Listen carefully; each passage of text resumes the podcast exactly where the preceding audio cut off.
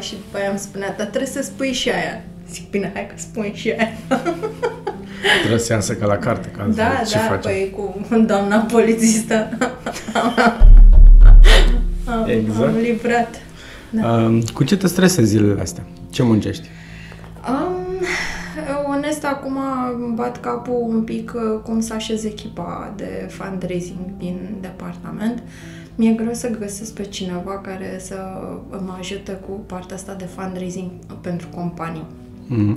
Și tot uh, caut, mă uit foarte mult la atitudine la oameni. Cred că pe măsură ce îmbătrânești ajungi să faci recrutările din ce în ce mai greu. Uh, și asta cred un pic așa și că e important să recrutez pe termen lung și nu pe termen scurt. Și mă uit foarte mult pe atitudine și pe cum intră persoana respectivă în echipa mea, știi, și care e plus valoarea. Da. Deci cu asta mă stresez. După aia mă stresez cu cum pot să strâng un milion șapte sute de euro. un milion șapte sute sau un milion șapte sute de mii? un milion șapte sute de mii de euro. Ok, că crezi că un milion șapte sute și mă gândeam, ăia șapte sute, pentru ce sunt? Da, nu, nu. Ce faci cu ei? un milion șapte sute de mii de euro. Uh, e uh, of practic, uh, da, uh, e piece of cake și nu e, pentru că vezi partea asta de uh, fundraising în companii a scăzut destul de mult, uh, cel puțin anul trecut, ne-a afectat și business-ul, uh, am avut brutăria, cafeneaua, hostelul. Am reușit momentan să le ținem deschise pe două dintre ele, brutăria și hostelul, dar cafeneaua am închis-o pentru că abramburarea asta, deschidem cafenele, închidem cafenele, stăm pe terase, nu stăm pe terase și așa nu era ceva ce puteam să susținem. Și am zis că ne potolim momentan cu cafeneaua până se așează lucrurile. Un pic de predictibilitate n-ar strica, așa? Da, predictibilitate și cumva suport. Vezi tu, a fost de mare ajutor atunci în lockdown când guvernul a dat partea de șomaj tehnic. Chiar ne-a ajutat să putem păstra joburile. Tinerii noștri din Concordia, care erau angajați în alte business-uri, au fost primii care au fost dați afară, deși, a, cum să zic, am trăit statistica efectiv live, adică am, știi că, în general, persoanele cu un nivel de educație foarte scăzut sunt primele care suferă și deci trecea fiecare zi și mai aveam încă două, trei persoane care erau anunțate că, efectiv, immediately nu mai au job. Și atunci, spre exemplu, partea aia nu o să iau niciodată că a trebuit să fac rost de șaizeci de mii de euro așa, pe care nu i-aveam în buget, nu i-aveam planificați, doar ca să pot să susțin pe două luni, trei luni tinerii ăștia. Că, deci ei nu aveau, ok, stăteau în locațiile noastre de a mâncare, de a produse de igienă, știi? Și a fost, de asta spun că îmi bat un pic capul cu chestia asta uh, pentru că uh, na, e un ciclu foarte natural. Au companiile bani, au și O N G-urile bani. N-au companiile bani, n-au nici O N G-urile. Adică e foarte natural și în perioada asta mai mult am trecut către donatorul final și individual, mergând pe principiu că puțin cu puțin uh, se strânge, se strânge ceva. ceva. Da, știi? Și am făcut parte de donații uh, recurente uh, în online și acum avem o campanie de S M S uh, pentru școala primară pe care o ținem, știi? Și să vedem cum o să merg. Uh, pentru cei care nu știu încă, uh, dacă stau sub o piatră undeva, ce face Concordia? Cu ce se ocupă? Um, e o organizație de treizeci de ani în România și inițial a pornit luând copiii străzii uh, unul câte unul din stradă în căsuțele uh, lor. Asta, în căsuțele cui? În căsuțele Concordiei. Deci noi avem, okay, practic propria infrastructură și avem căsuțe în care uh, momentan avem șaptezeci de copii, douăzeci și patru de ore din douăzeci și patru. și încă o sută cincizeci de tineri peste optsprezece ani care sunt fie în școala noastră de meserii, fie în locuințele sociale. În general sunt tineri care vin din sistemul de protecție. Îți spuneam că am început acum treizeci de ani, practic luând câte un copil și aducându-l în locațiile noastre, în centre de plasament și case de tip familial, dar pe parcurs ne-am dezvoltat practic activitatea, știi? Și, spre exemplu, au crescut copiii și ne-am dat seama, ok, dar nu toți copiii sunt super performări ca să meargă la facultate. Ce facem cu acei copii care poate nu au nici background-ul genetic și educațional să poată să facă față unei facultăți? Și atunci am construit o școală de meserii. După aceea ne-am dat seama că, spre exemplu, sunt tineri care în școala de meserii, după zece luni, nu sunt pregătiți să intre pe piața muncii și am construit business-urile sociale și am spus, ok, mai stau la noi încă un an, își fac și un istoric pe cartea de muncă și sunt mult mai ușor angajabil după aceea.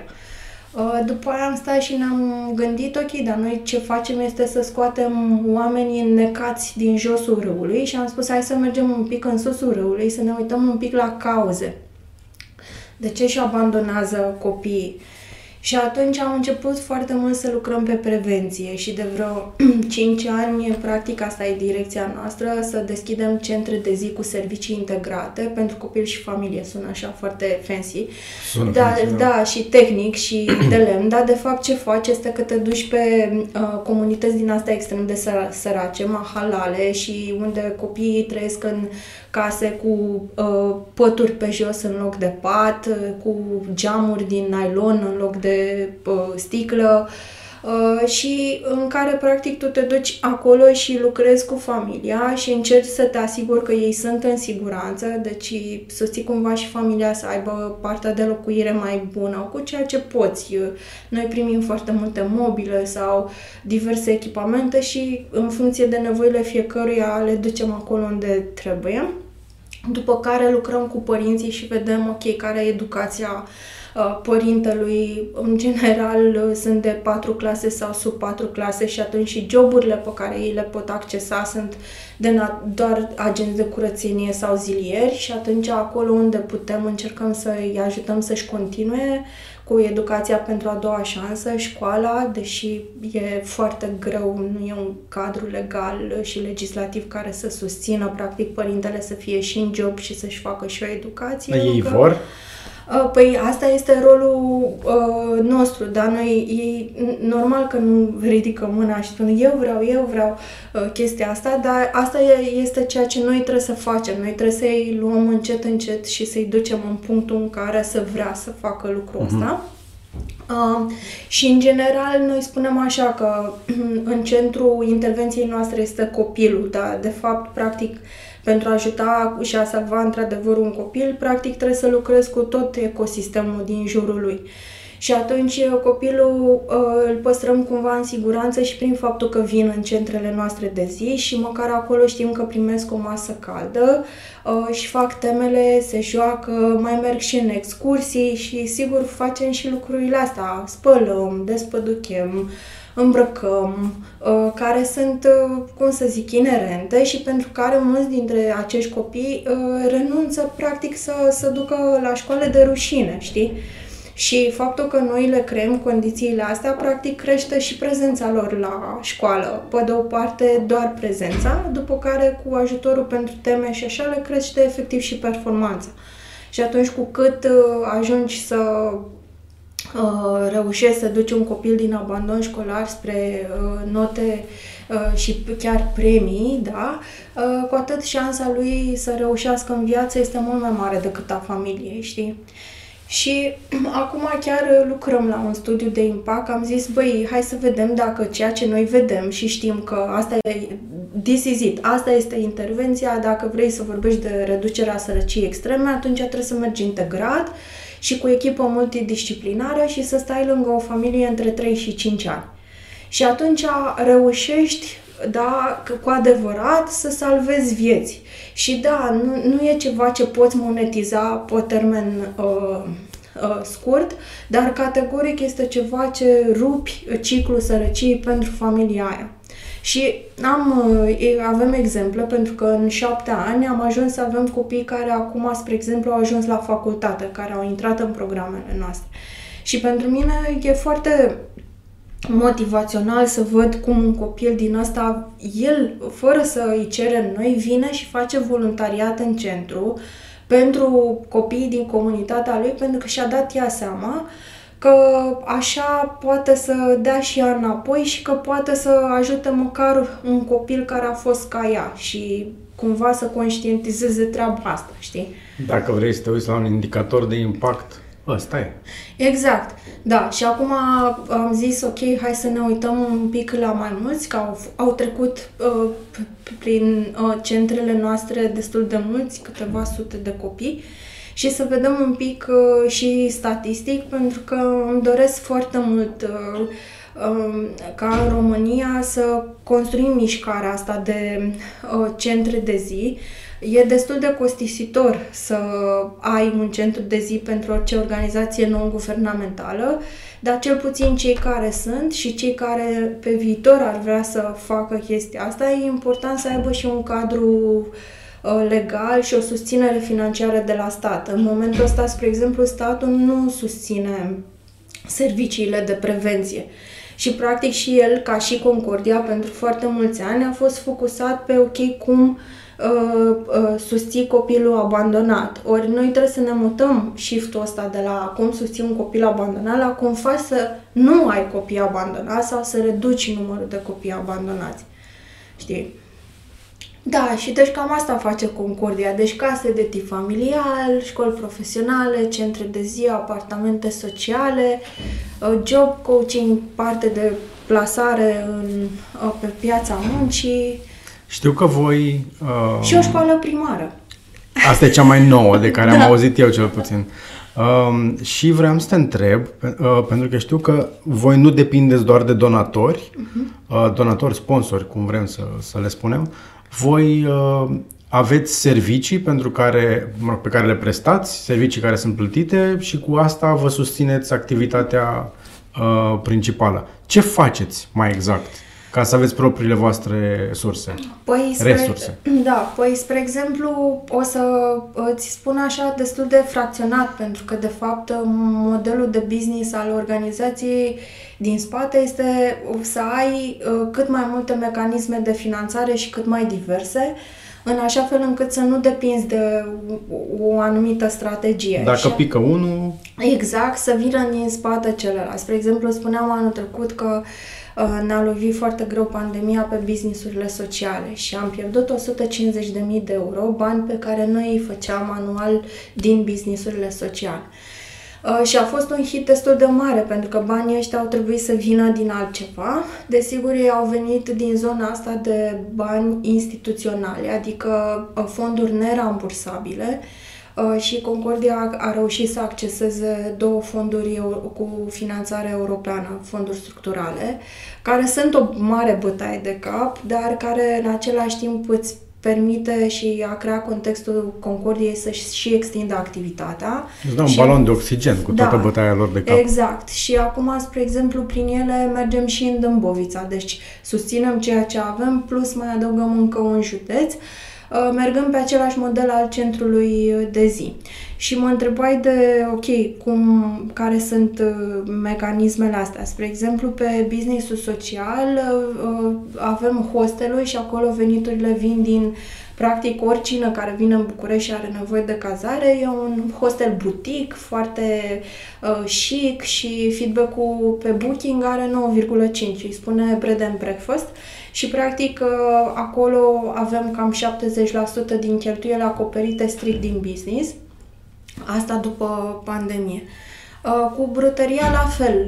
Dacă sunt evenimente ale companiilor sau persoane private sau instituții, atunci ne contractează și noi livrăm la locație ce produse de panificație, patiserie au nevoie, cadouri de Crăciun, cadouri de Paște, cadouri de zi de naștere, botezuri, orice facem.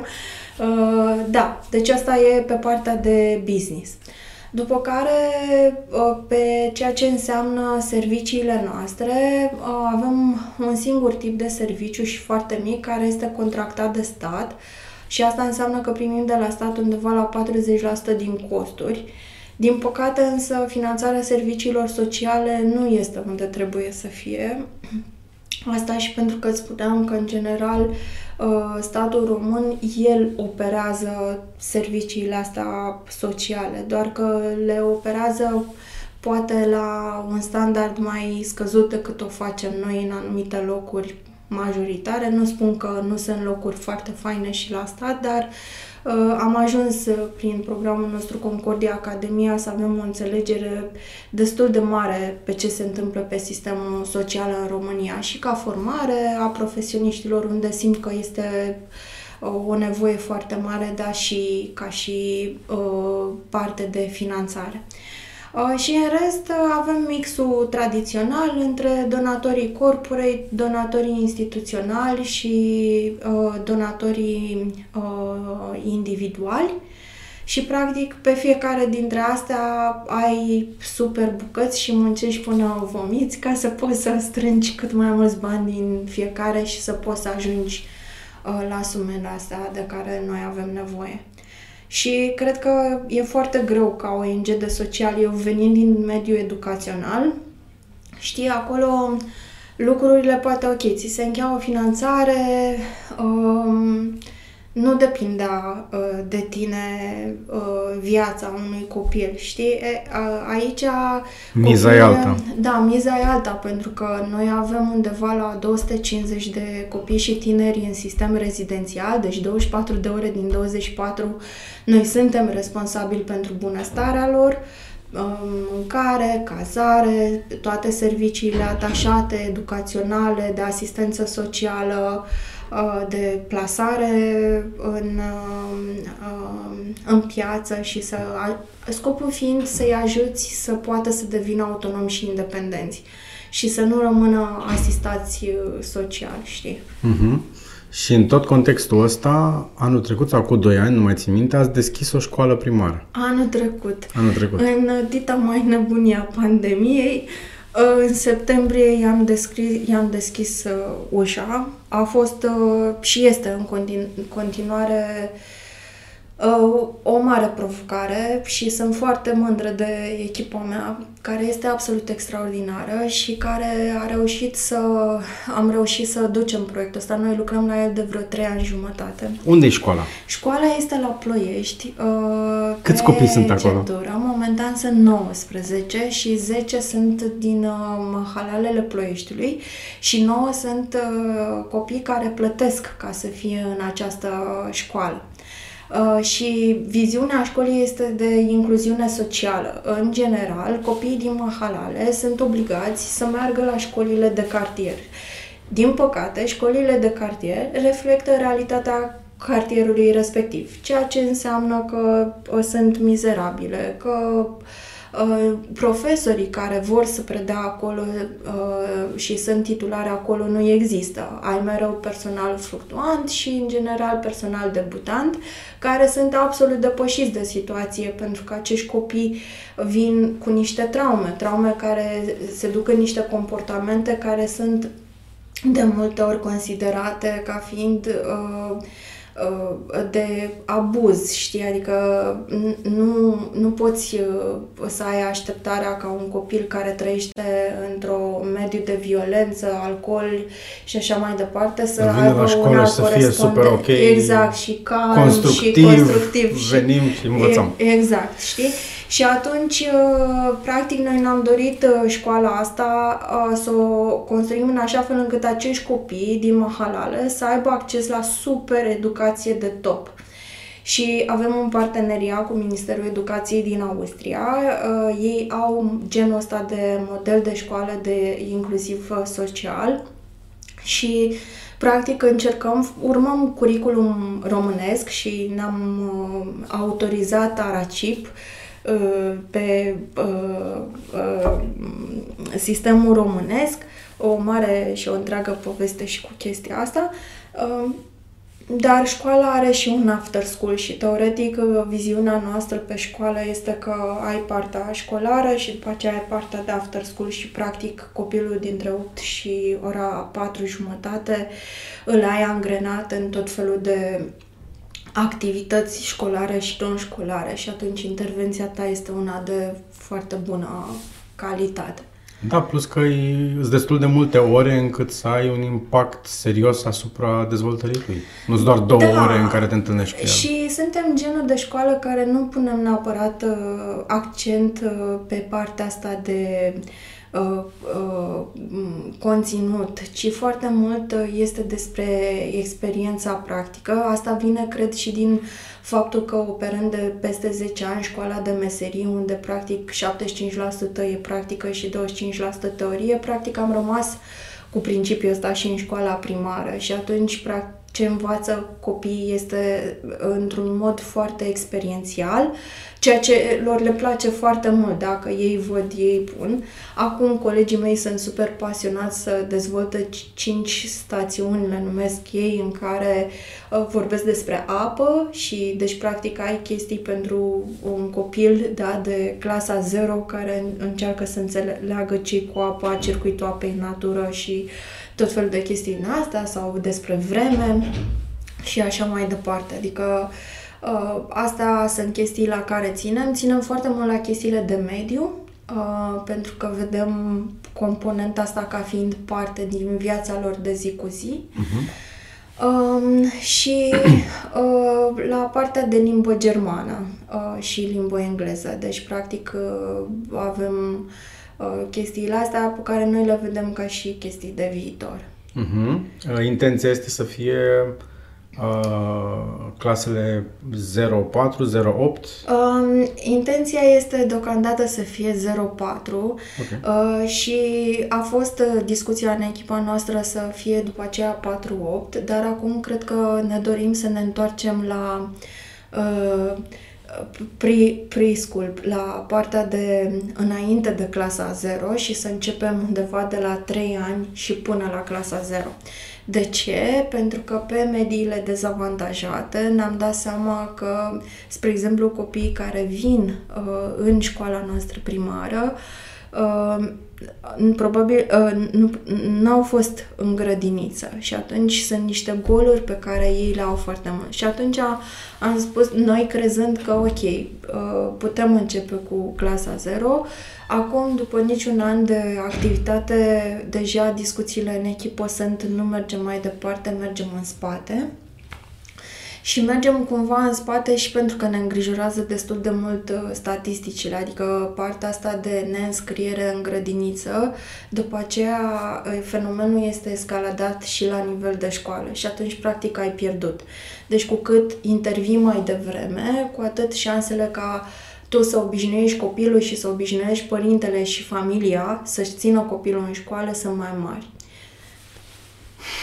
Și probabil după aceea, nu știu, viziunea e să avem și o școală din asta de uh, opt clase, dar uh, simt așa în stomac, simt că ai mei colegi cumva vor reveni cu propunerea să ne întoarcem un pic în pas în spate și să mergem spre ceea ce se numește early education, adică educație timpurie. Mie mi se îmbărligă creierul ascultându-te, mai ales că mă uitam la niște statistici, uh, unul din unsprezece copii se culcă flămând, da. uh, și că patruzeci la sută sunt, sunt analfabeți. A, da, exact. Da. Și mi se pare absolut copleșitoare misiunea asta voastră, uitându-te doar așa, la o pătrățică de statistică care spune niciun sfert din poveste. Uh, știi, nu o să uit uh, niciodată concertul nostru caritabil din două mii nouăsprezece, anul trecut fiind pandemie, nu l-am mai făcut și uh, ca parte din acest concert, ca director trebuie să urc pe scenă și să spun ceva. Și am recitat am fix când. Ferească Sfântul, nu? Asta chiar nu pot să fac, nici măcar pentru copiii noștri. Dar am în echipă oameni care pot să o facă dacă e nevoie. Uh, dar, uh, știi, uh, parte din chestia asta e discursul ăsta al meu și în fiecare an încerc să ajut oamenii să înțeleagă un pic mai bine realitatea în care noi trăim și cu care ei nu neapărat se confruntă. Știi că e cumva mai departe de tine, nu e în bula ta și atunci nu o vezi. Și e important să știm unde suntem. Și exact statisticile astea două erau. pe care le-am menționat și vorbeam atunci despre Rahela și Ionatan, care erau doi copii dintr-un cartier marginaș al Ploieștiului și uh, spuneam statistica asta, unul din unsprezece copii. E, și în februarie, deci asta s-a întâmplat în noiembrie, în septembrie, și în februarie două mii douăzeci, practic, am primit primele poze de la colegi atunci când s-a intrat în lockdown. Îți amintești că nu aveam voie să ieșim decât în vecinătate. Păi în ce vecinătate să iasă, pe de o parte, oamenii care trăiau în cartierele astea, că ei nu aveau magazine, asta odată. Dar, doi la mână, ei lucrau zilieri și, în general, se lucrează, muncești, ești plătit, muncești, ești plătit, da? Și în momentul ăla s-au închis gropile de gunoi, s-au închis centrele de colectare și s-au închis companii unde erau agenți de curățenie. Și oamenii au rămas fără niciun venit, adică brusc, dintr-o zi la alta, o familie a rămas fără bani, pentru că ei își fac banii zilnic. E, și noi atunci, mi-amintesc, în prima săptămână și noi am fost uh, luați pe nepregătite pentru că mă gândeam unde îmi trimit eu oamenii. Uh, ok, o să ajute, dar după aia cum o să mai ajute dacă ei se îmbolnăvesc? Și era și, și chestia asta. Și ne-a luat cam o săptămână jumate să putem să ne organizăm cu echipamente, nu se găseau măști, nu aveam dezinfectați. Deci o întreagă nebunie, ne-a luat o săptămână jumate să găsim costume de protecție pentru oameni ca să meargă în comunitățile alea, pentru că era clar că acolo era riscul cel mai mare, nu era apă, adică despre ce vorbim, despre ce distanțare sociale, despre ce spălat uh, pe mâini, cu ce, că când te duci și aduci apa de la nu știu câte străzi distanță și de oricum o aduci ca să mănânci, dar apoi să te mai speri.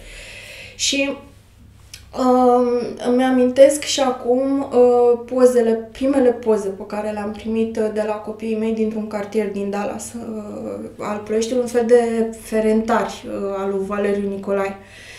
Și um, a, a, pur și simplu mi-am amintesc că instant, efectiv, mi-au au început să-mi curgă lacrimi, pentru că mi-am dat seama că aoleu, cum o să ajungem noi să îi ajutăm, noi având și perspectiva asta asupra serviciilor, că nu vrem să dăm și să creăm o dependență către beneficiar, adică vrem să-l învățăm pe el cum să facă lucrurile. Și iată cum, știi, după treizeci de ani în care tu îți dezvolți intervenția socială, să nu creezi dependența, să nu mai știu, ne-am întors fix în punctul unu în care am făcut ajutor umanitar și încă o dată m-aș întoarce acolo. Și în continuare îmi păstrez, spre exemplu, ne păstrăm pachetele de mâncare uh, în uh, comunitate, pentru că deși au, uh, s-au, și-au găsit joburi, s-au așezat lucrurile, sunt foarte fragile, un echilibru foarte, foarte fragil. Ce ai văzut în pozele alea? Păi, ce să-ți spun, um, am văzut realitatea pe care o știam, doar că, știi, unul din unsprezece copii, deja pentru mine nu mai era unul din unsprezece copii, ci erau șapte dintr-o familie care n-aveau ce să mănânce. Adică unul din unsprezece copii care, de fapt, nu, nu mai erau unul din unsprezece copii, știi? Erau familii întregi și familii întregi care, efectiv, spre exemplu, am făcut după aceea, ca, pentru partea asta de donații online, am vrut să fac un film ca să povestim oamenilor de ce avem nevoie să fim sprijiniți, știi? Și uh, în filmul ăla au fost oameni și beneficiari care ne-au spus: noi nici nu am înțeles până în acest an care este, cât de norocoși suntem că vă avem pe voi alături. Pentru că ei atunci și-au dat seama că au fost pur și simplu lăsați de izbeliște, adică n-au mai avut unde să lucreze și ei nu știau ce să pună pe uh, masă. Și mă întreb ce, ce poză mi-amintesc, că mi-amintesc o fetiță în cadrul unei uși care stătea cu cartonul de ouă, că era înainte de Paște, și timp de zece minute spunea echipei mele: aoleu, o să avem ouă de Paște. Ouă de Paște, înțelegi? În timp ce, spre exemplu, nepoata mea îmi spune ce crybaby trebuie să, să iau, știi? E o diferență atât de mare între realitatea cu care noi suntem obișnuiți, cu copiii noștri, da? Cu nepoții, în cazul meu, Da, și ceea ce văd eu și echipa, echipa mea în fiecare zi în cartierele astea. Și atunci e clar că ăsta este drive-ul pe care trebuie să-l ai, că indiferent cât de greu e, eu știu pentru cine contează, știi? Și uh, poza aia, cum să zic, pentru mine a fost ok. Deci trebuie să scot de undeva șaizeci de mii de euro și încă patruzeci de mii de euro, șaizeci de mii de euro pentru tinerii care și-au pierdut jobul și patruzeci de mii de euro a fost suportul de anul trecut pentru pachete alimentare, pe care noi nu le aveam, că îți spuneam că intervenția noastră presupunea că susținem de aproape și direct în centrele noastre și nu neapărat în comunități. Îți dă un reset foarte rapid o chestie din asta. Da, și um, am fost super norocoasă să am echipa alături, pentru că, spre exemplu, sunt... Uh, Și au fost și instituții și alte O N G-uri care au făcut un pas în spate. Și faptul că noi am fost acolo, în prima linie, n-am fost eu, au fost colegii mei. Iar pentru asta eu nu pot decât să mă înclin în fața lor în fiecare zi și să le fiu recunoscătoare că sunt parte din leadership-ul organizației. Dar ei au dus greu și ei au fost acolo lângă oameni și le știu uh, pove poveștile, știi, dincolo de statistici, pe care eu mă urc pe scenă și încerc să spun oamenilor că în România, anului două mii douăzeci și unu, sunt în continuare copii care mor de foame și asta e o realitate. Și nu vorbim de Africa, vorbim de România anului două mii douăzeci și unu, știi? Da, în contextul ăsta, o grămadă de discursuri pe care le vezi la televizor, nu că își pierd din farmec sau din eficiență, dar despre ce vorbesc oamenii ăștia? Știi, asta este, cred că, cel mai dureros pentru mine uh, când vorbim, spre exemplu, despre educație în România, pentru că, de fapt, practic, de acolo pornește uh, totul. Uh, nu poți să te uiți la educație ca fiind această rețetă cap-coadă pentru toată lumea. Și tot asta spunem și la Coaliția pentru Educație, că e important să nu mai ne gândim în rețete, pentru că în rețete generale, și e important să mergi la firul ierbii și e important să construiești capacitatea la firul ierbii. Și spun asta pentru că inclusiv pentru profesori, ei sunt momentan cu totul depășiți de situație și personal nu pot să-i învinuiesc, pentru că n-au avut pregătire pe tot ce înseamnă digital learning și digital teaching, n-au avut pre, pregătire să se confrunte momentan că au avut copii care nu aveau acces decât pe telefon și stăteau pe WhatsApp și, și acolo stăteau parțial, da? În lockdown, colegii mei au făcut teme cu copiii din comunitate pe telefon, nu pe WhatsApp, pe telefon, și ne bucuram că aveau telefoane. A, că după aceea, iarăși, am mai făcut un efort și am căutat să vedem cum cumpărăm tablete și după aia fă instruirea cum folosești tableta și gândește mijloacele de protecție ca să nu intre pe tot felul de site-uri și așa. Adică, cumva, așa a fost tot anul trecut și eu mă întreb, știi, dacă pentru noi a fost așa în Concordia, ce așteptări să poți să ai de la un sistem educațional în care patruzeci la sută sunt analfabeti funcțional și în care, în continuare, educația remedială nu reprezintă o prioritate. Adică tu știi că ai o problemă, știi că ai copii în Dâmbovița. Am copil de clasa a șasea care nu știe literele. Cum a ajuns copilul ăla în clasa a șasea să nu știe literă? Știi?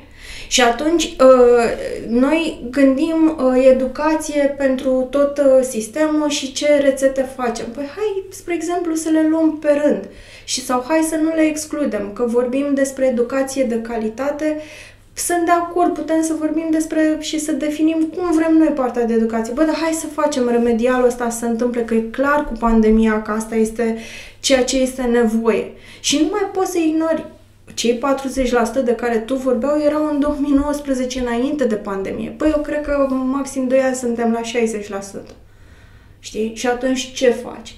E, și pe grupurile astea vulnerabile nu e suficientă intervenția educațională. Trebuie să ai o intervenție integrată, trebuie să mergi cu partea socială, trebuie să mergi cu uh, pachete suplimentare, știi? Uh, de, efectiv de mâncare. Da? Pentru copiii ăia nu au ce mânca, adică este foarte simplu. Întâi rezolvi nevoia de bază și după aia te duci și pe educație. Când îți ghiorei burta de foame, te mai gândești cât fac unul și cu unul? Știi? Da, deci this is it. Aici, aici suntem. Dar trebuie să fim în continuare așa, pe ei și pe mama lor. Eu nu știu cum, cum eu și ăștia. Ăștia care nu au, nu sunt nas în nas în fiecare zi cu ce se întâmplă la firul ierbii, pot, nu știu, au scuza ignoranței dacă vrei și atunci pot vorbi de chestii fancy, de cum să facem educație de calitate, de tot felul de intervenții, pentru că mai citesc o statistică, cum fac și eu, mai stau la o discuție, mai aflu niște lucruri, dar nu sunt nas în nas în fiecare zi sau măcar o dată pe lună, nu în fiecare zi, vorbesc și eu așa, cu ce se întâmplă acolo și atunci, normal că discursul lor e oareși nu neapărat deplasat, dar inconștient așa.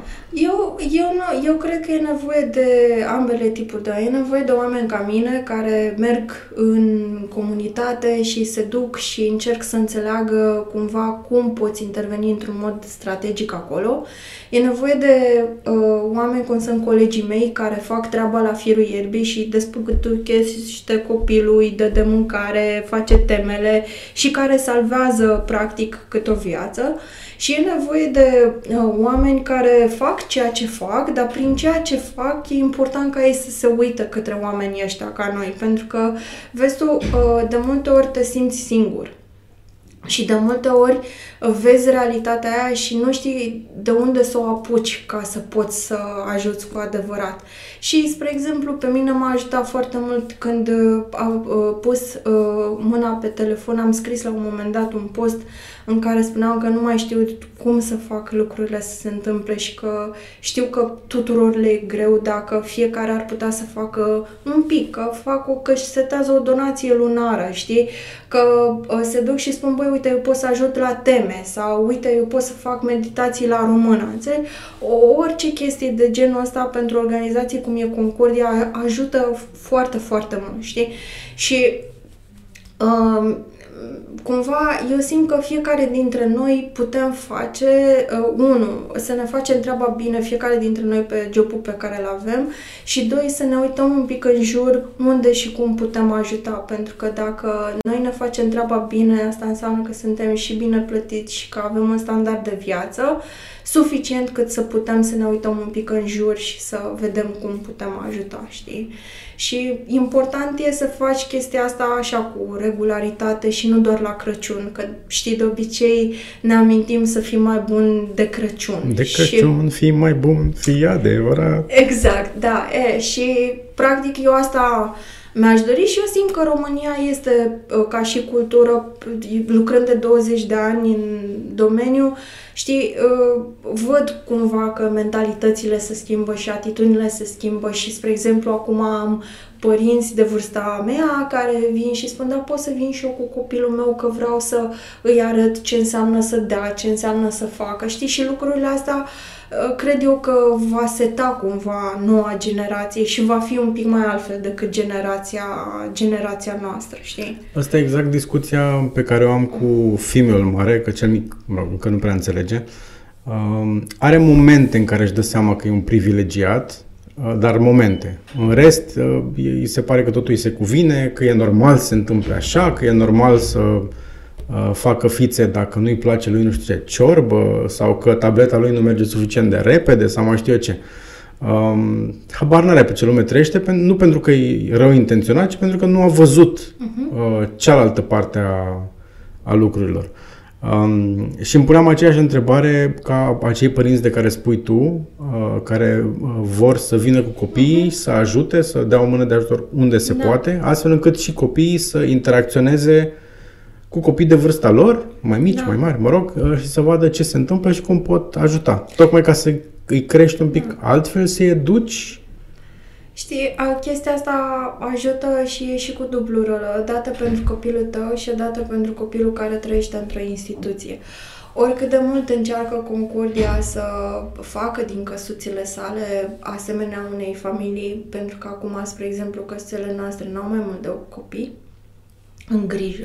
Și sunt căsuțe mici, cu curte, cu cățel și cu iepuri și cu uh, tot felul de lucruri. Că am și spus că în raportul nostru anual ar trebui să scriem două mii de beneficiari anual, uh, după care trei câini, un iepure și două pisici. Pentru că, uh, practic, asta e recensământul care avem momentan.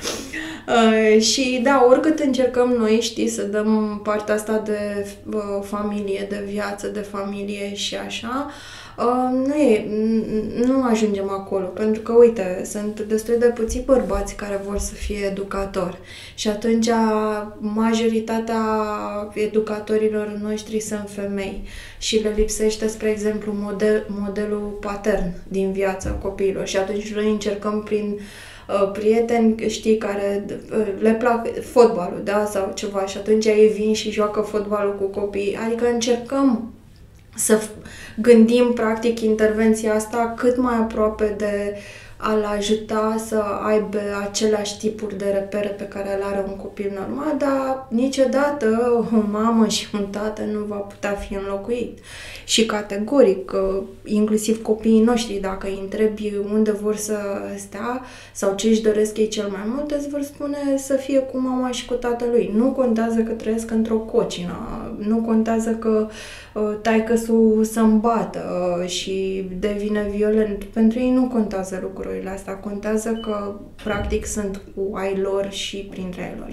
Și atunci, cumva, de asta ne-am și dus spre direcția asta de centre de zi, că ne-am dat seama că trebuie să lucrăm pentru copii, dar cu familia lor și să vedem cum putem schimba. Și e o, e o luptă de zi cu zi, cum spuneai și tu, nu se înghesuie nimeni să spună vreau să muncesc, vreau să merg la școală la vreo treizeci-patruzeci de ani, da?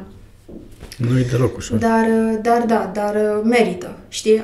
Adică uitându-mă în spate, inclusiv vizual, când te uiți la casele copiilor pe care noi am ajutat, comparativ cu acum cinci ani sau trei ani, sunt altfel. Adică nu mai vezi nylon în geam, ci hai că i-am pus o sticlă și i-am pus niște geamuri, ușile, ce-am mai primit și noi și tot așa, știi? Da. Pas cu pas au îmbunătățit un picuț lucrurile. Da, da, da, și cred eu calitatea vieții și faptul că au înțeles în sfârșit părinții că trebuie să-și țină copiii în școală. Asta a fost un alt, o bătălie care am dus-o și care e destul de importantă de dus în continuare. Nu știu, uitându-mă și dinăuntru un pic și din afara sistemului educațional, mi se pare că, nu știu, educația e așa un fel de mireasă pe care nimeni nu o vrea uh, și uh, pe care uh, toți spun că este cea mai frumoasă, cea mai importantă, cea mai uh, cea, mai cea, dar în momentul în care uh, e să pui genunchiul jos să-ți ceri de nevastă, nimeni nu face. Da, acum mi-am amintit despre cum s-a întâmplat acum la ultimele alegeri despre cine să fie ministrul exact. Educației și câte discuții și așa pe restul portofoliilor. Um, e din cauza... Iar a rămas ultimul.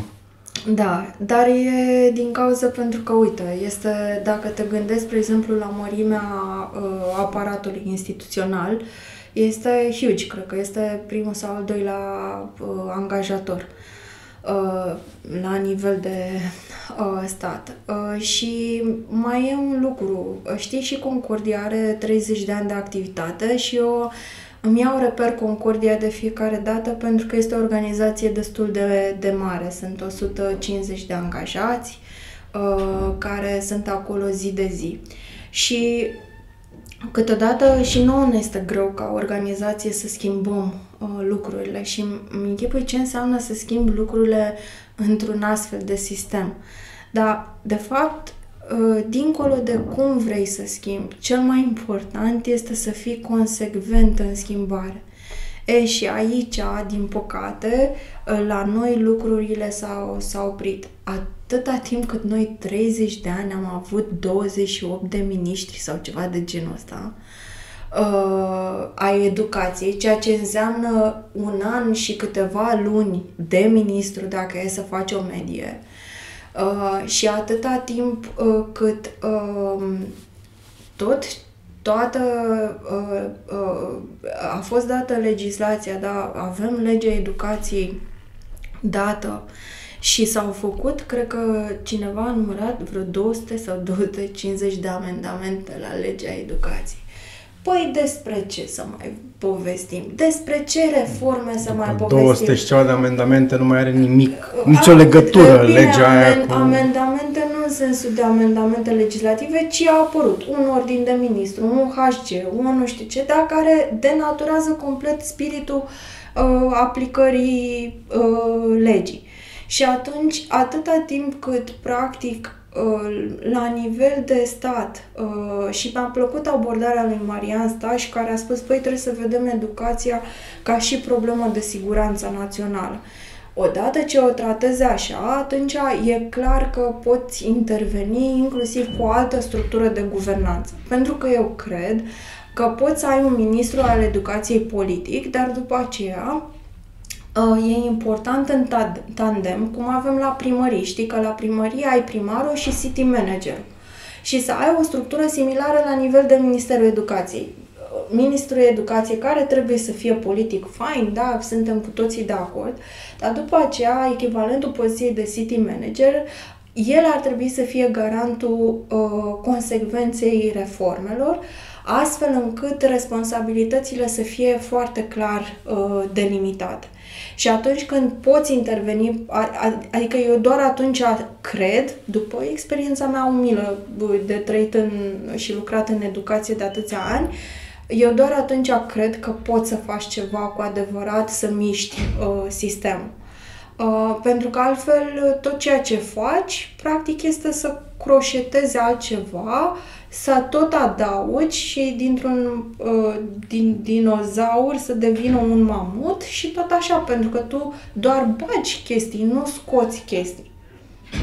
Știi? Și mai ales le bagi, le, e mai nasol când le bagi și le scoți. Pentru că atunci nu mai are nici mama consecvenței, înțelegi? Adică nu mai ai nicio...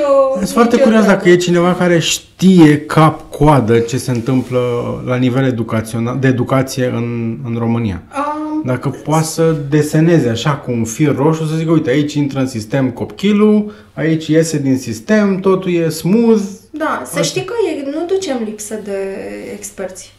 De experți nu ducem listă și știu că pare ciudat, din păcate experții ăștia nu sunt vizibili pentru că nu îi întreabă nimeni, știi, de chestiile astea, exact cum, cum ai spus. Da, sunt, sunt oameni, sunt, uite, spre exemplu, pe partea de uh, evaluare în România, o avem pe Oana Moșu, este unul dintre oamenii care uh, îți gândesc uh, partea asta de evaluare la nivel de competență pe trei dimensiuni, atitudine, abilitate și, da, și cunoștințe. Deci, uh, avem, uh, avem oameni care ne ascultă nimeni sau... treaba. Uh, nu, întrebarea este cum valorizezi această expertiză și cum o duci în politicile publice, știi? Uh-huh. Acolo cumva uh, se rupe filmul. Și asta am văzut-o în Coaliția pentru Educație, știi? Unde uh, am avut norocul și șansa să uh, putem să-i vedem oameni uh, cu expertiză, dar este o, un gap, o prăpastie destul de mare între ceea ce rezultatul unei politici publice și nivelul ăsta de expertiză, știi? Uh-huh. Da, ți-am zis, din punctul meu de vedere, totul uh, s-ar putea rezolva atunci când modifici structura de guvernanță momentană a Ministerului. Dacă mai stăm cinci minute, cred că rezolvăm problema educației mm, în România. Nu cred.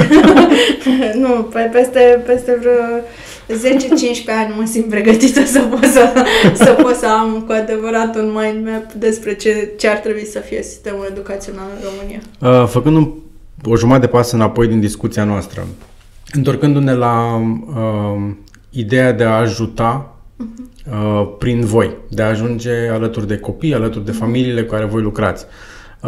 Dacă o familie cu copii, să zicem cu un băiat de zece ani, da, nu se știe cine, vrea să ajute, să arate copilului ce se întâmplă la firul ierbii, să-l implice în tot felul de activități de genul ăsta, ce trebuie să fac? Cu cine, foarte concret, cu cine vorbește, deci, care e tipul de activități în care se poate implica? Da, în general ne poate scrie pe Facebook sau ne scrie pe secretariat arond concordia punct org punct ro și colegii mei de la comunicare imediat trimit mesajele în funcție de solicitări și răspund. Uh, și, spre exemplu, am primit destul de des lucrurile astea, trebuie doar împreună cu părintele să gândim care e cea mai potrivită activitate uh, de a veni cu copilul într-un astfel de centru, în așa fel încât uh, nu prea putem face activități unu la unu și sunt activități de gen unu la opt și nici nu prea poți să aduci o chestie doar unui singur copil, pentru că după aceea se uh, supără ceilalți șapte, că de-a pe ei nu i-a băgat nimeni în seamă. Și Absolut. Atunci, practic, în general, noi asta facem. Discutăm și explicăm părinților, uite, ce nevoie ar fi, ei ne întreabă, uite, ce aș putea eu să fac și cel mai important este și activitățile care se întâmplă, pentru că în general se mai adună cu niște prieteni și atunci fac un grup și vin. Problema cea mai mare a fost acum, pe pandemie, pentru că noi avem niște reguli foarte stricte despre interacțiunea de a primi vizite în centre. A fost o provocare destul de mare. Dar, spre exemplu, putem organiza genul ăsta de lucruri în centru, centrele de zi, care au un alt fel de regim și unde sunt copii care vin din medii dezavantajate și pot fi organizate afară și outdoor și în condiții de siguranță, chestii faine. Ok. Da. Ok. Um, mi-a plăcut foarte mult uh, citind într-un articol uh, și aici te citez. Aoleu. Ce am zis? Ceva foarte simplu. Um, am convingerea că toți suntem pe pământ cu o misiune, iar misiunea mea este să ajut. Așa, da. E, e ce am spus, așa. Mersi. N-am vorbit prostii. Da. Um, de unde nevoia asta? De unde vine? Da, nu, nu, nu știu să-ți spun cum am ajuns eu la credința asta, dar sunt foarte sigură de ea. Uh, și cred că pur și simplu o simt în suflet. Îți spuneam și mai devreme că pentru mine este foarte important că fiecare să-și facă treaba foarte bine acolo unde este. Tot în ideea asta, pentru că eu cred că fiecare are o misiune și fiecare prin ceea ce facem putem aduce un plus valoare. Și în cazul meu, eu simt că atunci poate vine, de fapt nu poate, știu sigur că vine din faptul că eu nu am simțit că vocea mea a fost auzită ca și copil. Și cumva ceea ce, ce am făcut eu în cariera mea și ceea ce am făcut, ce fac în Concordia sau ceea ce fac în Fundația Noi Orizonturi sau ceea ce am făcut la Coaliția pentru Educație, nu a fost nimic altceva decât să dau voce uh, copiilor care nu sunt uh, ascultați sau, în cazul Concordiei, copiilor care nu contează, care nu sunt pe radarul nimănui. Și asta este, știi, practic, ceea ce mă motivează, pentru că ei niciodată nu vor putea să fie proprii ambasadori. Și atunci eu văd asta că e rolul meu, știi, să, să ajut cumva să putem să nu mai vorbim de unul din unsprezece copii care se culcă seara flămând, știi? Și ăsta e un obiectiv atât de mare și atât de greu și atât de complex, încât este foarte dureros uh, să o vezi pe doamna Raluca Turcan, care iese și uh, vorbește despre cum trebuie să tăiem uh, marile beneficii de la beneficiarii sociali în condițiile în care uh, bugetul asistenței sociale din România, uh, și nu vorbesc despre pensii, că atenție, uh, bugetul asistenței sociale este inclus în cel de pensii, da? Vorbesc despre bugetul asistenței sociale, despre acei copii care se culcă seara flămânzi și bugetul acela este sub cinci la sută de, din bugetul uh, alocat pentru ceea ce se numește contribuții și Și e dureros, știi, când vezi lucrurile astea și nu poți, uh, nu poți să... Adică simt că trăiesc uh, în, uh, într-o altă lume și mi-aș dori foarte mult uh, să își ia uh, adidașii și să meargă să vină în comunitate, să, să vadă ce înseamnă să stai într-un microbus uh, o zi întreagă și să vizitezi uh, cinci familii. Că atunci ai cu adevărat contact și atunci te gândești de două ori dacă tu tai bine de unde tai. Pentru că atâta timp cât o familie trăiește cu trei milioane, da, despre asta vorbim, trei sute de ron, pe lună, pe lună da, atunci te gândești, ok, și în familia aia, dacă eu tai ajutorul ăsta, dar în familia aia câți copii sunt? Adică este... Matematica poate fi simplă și invers. Trebuie doar să te gândești și să pui semnul egal. Ce este trei sute de ron egal doi adulți și șapte copii? O rog pe dânsa să uh, meargă și să rezolve dânsa dilema asta. Eu n-am putut.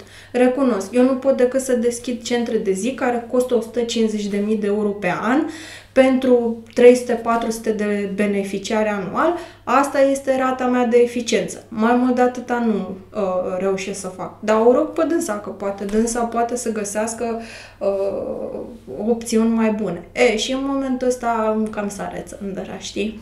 Pentru că uh, și atunci de asta cumva simt chestia asta că e misiunea mea să spun lucrurilor pe lume. Că măcar atâta să fac. Chiar vreau să te întreb dacă te enervezi.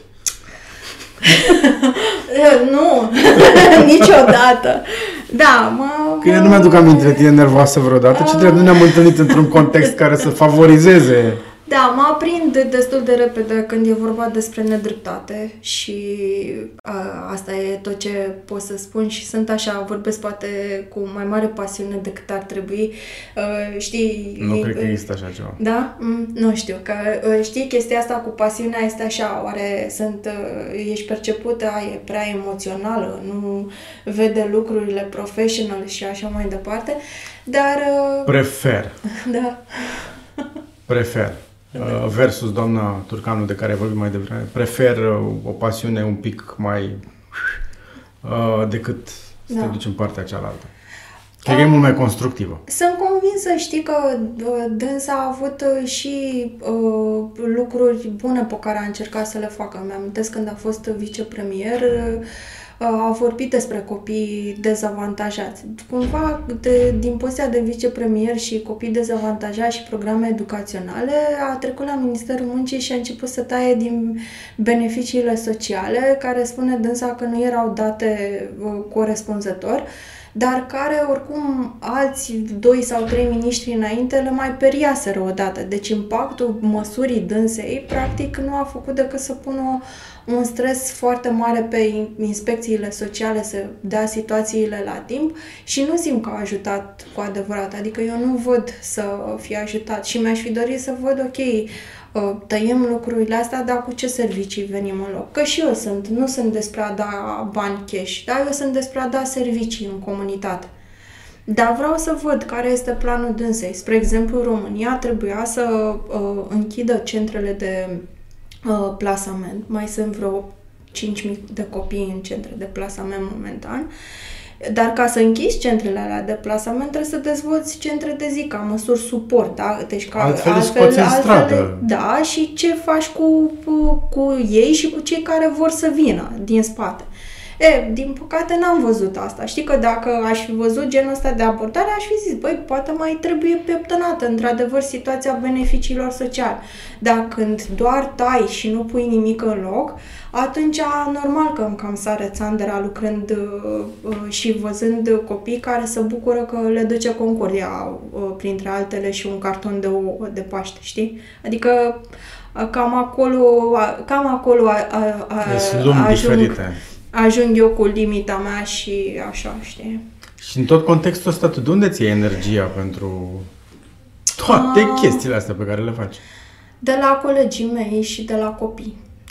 Eu știu foarte bine pentru ce copii lucrez și le știu poveștile și pot să-ți vorbesc la nesfârșit de Rahela, ți-am povestit astăzi de Ionatan, pot să-ți vorbesc despre Filip, care acum este profesor, în maestru la școala noastră de meserii, el fiind de altfel copil astăzi. Sta. Povestește-mi despre el. Despre Filip? Da. Care e povestea lui? Vai, deci e unul dintre tinerii de care uh, sunt cea mai mândră și în continuare sunt și cea mai temătoare să vedem dacă uh, reușește. Uh, vine din, a crescut într-un centru de plasament. Uh, la uh, optsprezece ani a trebuit să-l părăsească pentru că asta este legislația. Nu era uh, într-o facultate sau într-o altă formă de curs și atunci a plecat. A ajuns să fie în stradă și cu probleme mari pe partea asta de droguri și de violență. A fost bătut aproape să intre în comă și atunci a avut el momentul lui de lumină și a spus că să se întoarcă înapoi la centru unde a fost și să spună că ajutor. Și atunci oamenii de acolo au spus, da, da, uite, este Concordia, noi nu te mai putem primi că ai ieșit din sistem, dar uite, este Concordia și te primește la școala lor de meserii. Și Filip a intrat uh, la noi uh, în școala de meserii, unde a primit partea de locuire, de masă, de cursuri de formare pe meseria de ospătar.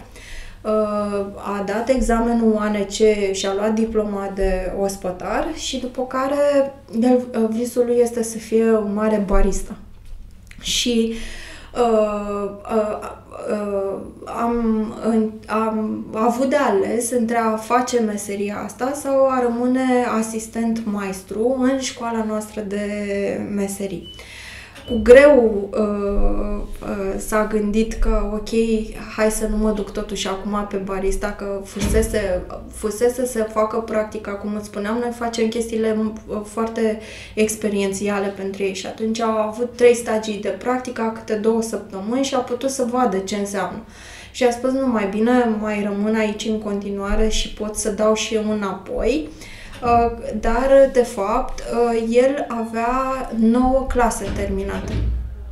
Și marea mea realizare cu el este că el este acum în clasa a douăsprezecea, mai are încă un an că face treisprezece pentru că e la un liceu profesional și următorul hop, deci, este să termine, mai are practic până la sfârșitul anului și încă un an și o să-și dea bacul.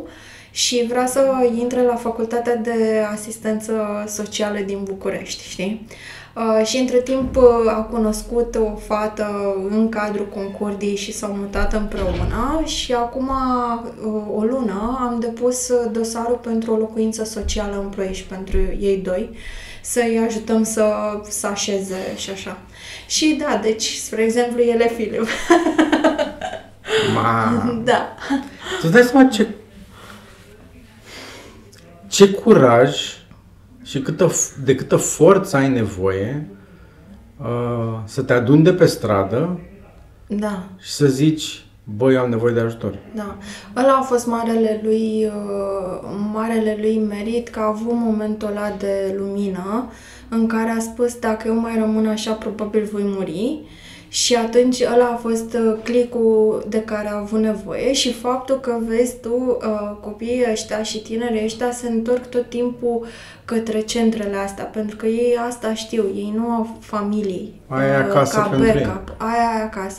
Și a avut șansa să dea peste cineva care a spus, ok, hai să te ajut, că nu era în job description-ul lor să-i ajute.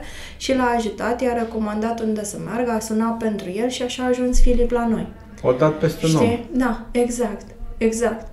Și asta, de asta spun, știi, că asta o poate face oricine. Spre exemplu, întrebai cum pot ajuta, că vezi cazurile astea și pui mâna pe telefon și ai sunat, aia este mare lucru pentru copil, un tânăr. I-ai dat o șansă în plus. A, că ține și de el, dacă să ține sau nu, da. Pentru că, na, povestea lui Filip, într-adevăr, este una de succes. Dar au, au fost poate și alți tineri care n-au reușit să se țină de drumul ăsta. Și și Filip are momentan uh, provocări și mie mi-este tare drag de el, că vorbesc cu el uh, uh, regulat când merg în proiecte și uh, are și el provocarea, da, aș vrea să fac și aia. Și atunci îi spun, Filip, păi hai să ne gândim un pic, mai ai un pic până termin liceu. Asta este cel mai important lucru, ca tu să ai diploma de bac. Odată ce ai diploma de bac, e deja într-o cu tot o altă categorie de tineri angajabili, știi? Doar pentru că are diploma aia. Și asta, asta e ceea ce uh, facem, practic, noi în Concordia. Stăm aproape de tinerii ăștia până când noi simțim că ei pot fi autonomi și independenți. Pentru că un asistat social nu ajută pe nimeni, nu ajută pe mine, nu te ajută pe tine.